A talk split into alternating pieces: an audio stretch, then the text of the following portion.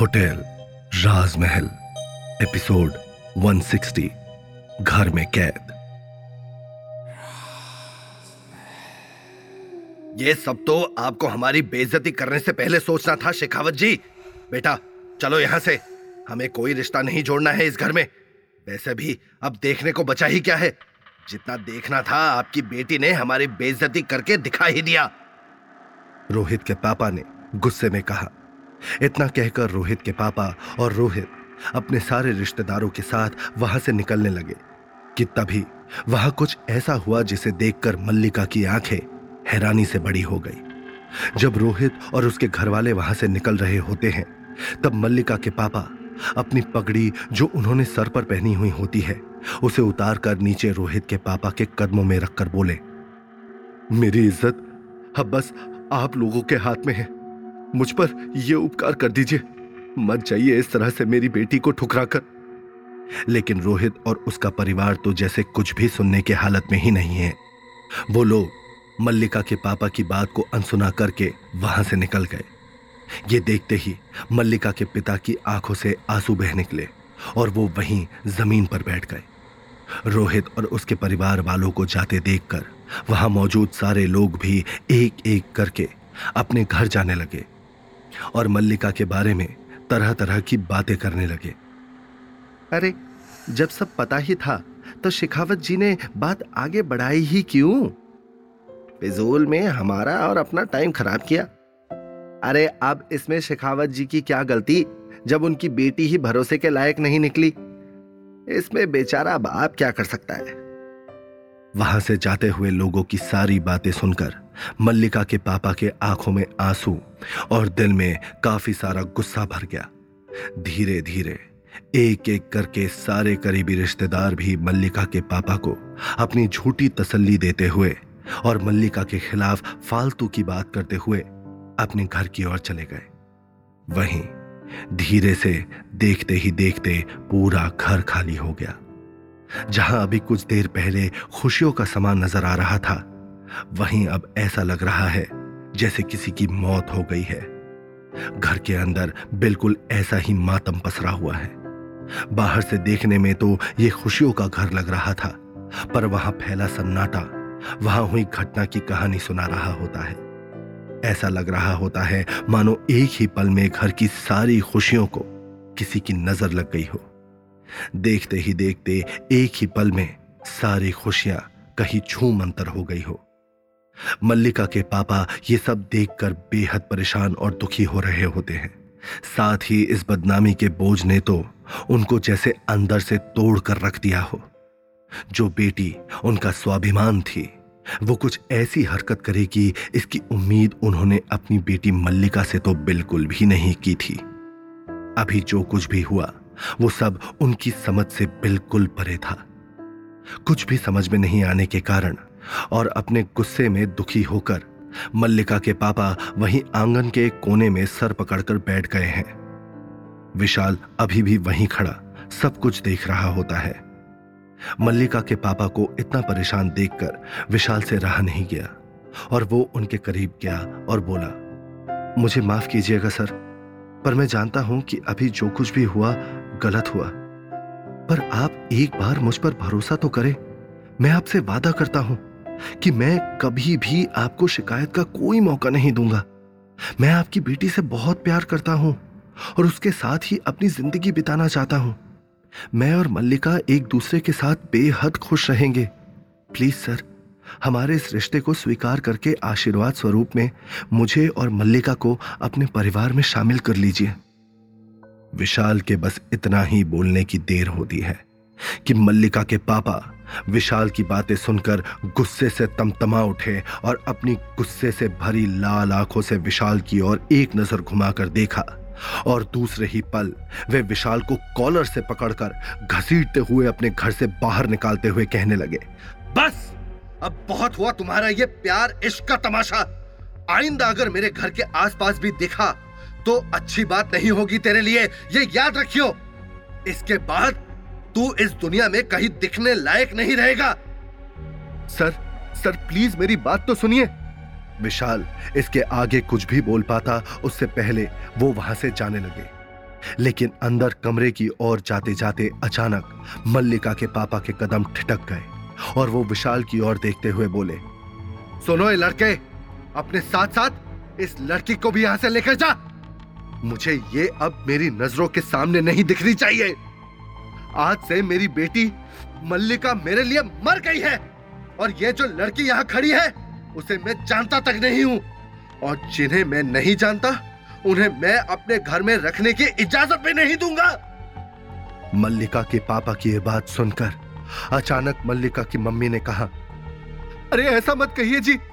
आखिर वो हमारी ही बेटी है, कहाँ जाएगी वो? जिस पर मल्लिका के पापा ने अपनी गंभीर आवाज़ में कहा, चुप रहो तुम। जो कुछ भी हो रहा है ना, वो सब तुम्हारे ही लाड़ प्यार का नतीजा है। अगर समय रहते ही उसे रोक लिया होता तो अभी समाज में हमारी कुछ तो इज़्ज़त रहती। जहाँ जाना है जाए, जो करना है करे।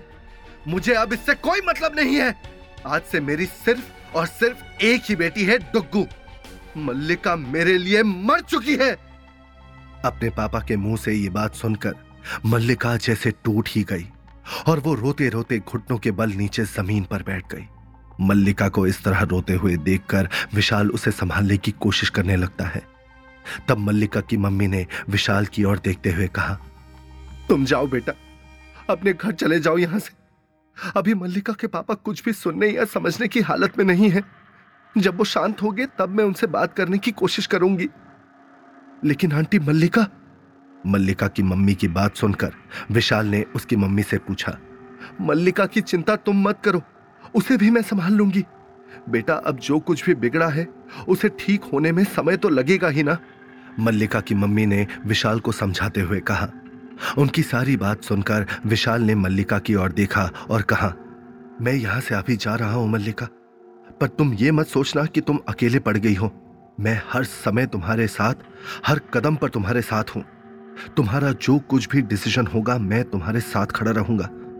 फिर चाहे तुम्हारे उस डिसीज़न में मैं रहूँ या ना रहूँ, लेकिन मैं हमेशा तुम्हारे साथ हूँ। विशाल की सारी बातें सुनकर मल्लिका ने एक बार के लिए अपनी नम आँखें लिए विशाल की ओर देखा। मल्लिका से इतना कहकर विशाल मल्लिका की मम्मी की बात मानकर चुपचाप सब कुछ दोबारा ठीक हो जाने की उम्मीद अपने दिल में लिए, वहाँ से अपने घर की ओर चला गया। विशाल के वहाँ से जाते ही मल्लिका की मम्मी भी मल्लिका को लेकर अंदर उसके कमरे की ओर चली गई। ऐसे ही देखते देखते न जाने कितने दिन बीत गए। मल्लिका तो जैसे अपने ही घर में कैद होकर रह गई।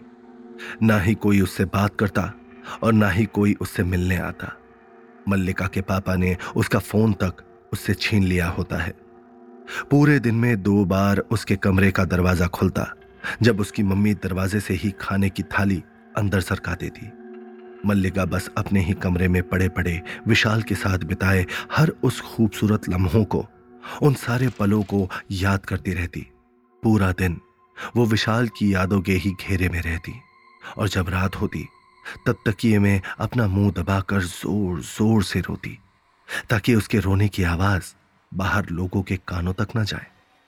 जब से मल्लिका का रोका टूटा तब से लोगों ने उसके घर आना तक बंद कर दिया होता है। कोई भी उसके मम्मी या पापा का फ़ोन भी नहीं उठाता, जिस वजह से मल्लिका के पापा डिप्रेशन में डूबते जा रहे होते हैं। अपने घर की बड़ी और पापा की लाडली थी मल्लिका, लेकिन आज उसके पापा उसका चेहरा तक नहीं देखना चाहते हैं। मल्लिका को याद आया वो दिन, जिस दिन वो बेहद खुश थी, क्योंकि विशाल ने उससे अपने प्यार का इजहार किया था। विशाल के साथ वो खूबसूरत रात बिताने के बाद जब मल्लिका अपने घर आई, तब वो काफ़ी खुश थी। उसने उस दिन अपनी माँ के साथ खाना बनाने में मदद भी की थी। फिर खुशी खुशी अपने ऑफ़िस के कुछ ज़रूरी काम पूरे करने के लिए अपने कमरे में खुशी ही थी कि तभी दरवाजे की ओट से अंदर झांकते हुए बहुत प्यार के साथ उसे ऐसा लगा जैसे किसी ने उसका नाम पुकारा हो। मल्लिका के ऐसा एहसास होते ही उसने पलटकर पीछे देखा तो पाया कि उसके पीछे उसके पापा अपने चेहरे पर एक बड़ी सी मुस्कुराहट लिए खड़े हैं।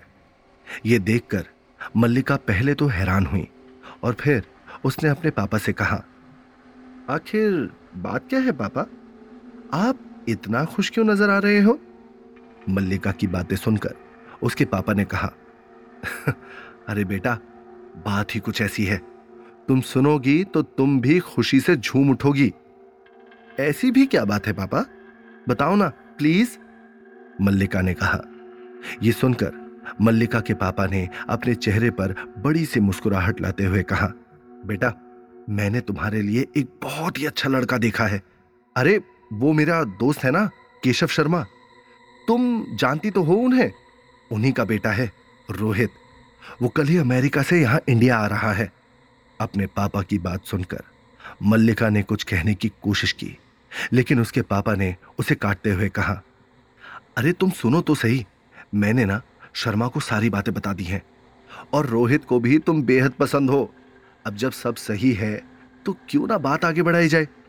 मल्लिका के पापा अपने ही धुन में बोलते जा रहे होते हैं। तभी मल्लिका ने एकदम गंभीरता से अपने पापा की ओर देखते हुए कहा पापा। पर विशाल? विशाल? कौन विशाल मल्लिका? अचानक मल्लिका के पापा का पूरा व्यवहार ही बदल गया और वो सीरियस होते हुए बोले, विशाल एक बहुत अच्छा लड़का है पापा। हम दोनों एक दूसरे से बेहद प्यार करते हैं और एक दूसरे के साथ ही ज़िंदगी बिताना चाहते हैं। मल्लिका ने जैसे एक ही सांस में सारी बातें कह दी मल्लिका की इस बात को सुनकर उसके पापा ने उससे कुछ नहीं कहा। बस चुपचाप वहाँ से उठकर दरवाजे की ओर चले गए और जाते जाते मल्लिका की ओर बिना देखे कहा, तुम्हारी शादी वहीं होगी जहाँ मैं चाहता हूँ। बस, बात खत्म। अब मुझे इससे आगे तुमसे कुछ भी नहीं बोलना है। इतना कहकर उसके पापा वहाँ से चले गए। अपनी यादों से बाहर आते ही मल्लिका की आँखों से आँसू टपकने लगे। किसी ने बहुत खूब कहा है। बड़े अजीब है ये ज़िंदगी के रास्ते। अनजान मोड़ पर कुछ लोग अपने बन जाते हैं और वहीं जाने पहचाने रास्तों में सब गैर नज़र आते हैं। खुद को झूठी तसल्ली देते हुए मल्लिका रोते रोते विशाल के नाम एक लेटर लिखती है। उस लेटर को लिखते समय मल्लिका कितनी बार रोई ये बात खुद मल्लिका भी नहीं जानती। और रोते रोते कब मल्लिका की आँख लग गई, उसे पता भी नहीं चला। अगली सुबह मल्लिका की दोस्त प्रिया उससे मिलने के लिए उसके घर आई। हेलो, आंटी, मल्लिका है? हाँ बेटा, मल्लिका ऊपर अपने कमरे में है, तुम वहीं चली जाओ। मल्लिका की मम्मी ने कहा। मल्लिका के मम्मी की बात सुनकर प्रिया ऊपर मल्लिका के कमरे में जा ही रही होती है कि तभी उसे पीछे से एक रौबदार आवाज़ सुनाई दी। कोई ज़रूरत नहीं है तुम्हें उससे मिलने की। तुम चुपचाप अपने घर चली जाओ। उस लड़की को अपना सबक सीखना बहुत ज़रूरी है। जब तक वो इस बात को नहीं समझेगी, तब तक कोई उससे नहीं मिलेगा। उसे मिलने दीजिए ना मल्लिका से। उस बात को हुए पाँच दिन बीत गए हैं। अब तो उसे कम से कम अपनी सहेली से मिलने के लिए मत रोकिए। मल्लिका की मम्मी ने उसके पापा को समझाते हुए कहा। मल्लिका की मम्मी की बात सुनकर शायद उसके पापा का थोड़ा सा दिल पसीजा, और उन्होंने प्रिया की ओर देखते हुए कहा, ठीक है, जाओ मिल लो उससे, लेकिन सिर्फ़ आधा घंटा है तुम्हारे पास उससे मिलने के लिए। मल्लिका के पापा के मुँह से यह बात निकलते ही प्रिया तुरंत मल्लिका के कमरे की ओर भाग गई। बाहर से दरवाज़ा खोलकर जब मल्लिका के कमरे में प्रिया घुसी, तब सामने का नज़ारा देखकर प्रिया की आँखें खुली की खुली रह गई। तो क्या होगा कहानी में आगे?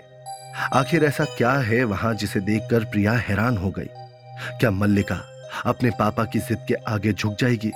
या फिर होगी मल्लिका और विशाल की प्यार की जीत? क्या होगा मल्लिका का अगला कदम? आखिर क्या मोड़ आएगा आगे इस कहानी में? इन सभी सवालों के जवाब जानने के लिए सुनिए होटल राजमहल, सिर्फ़ पॉकेट एफ़ पर।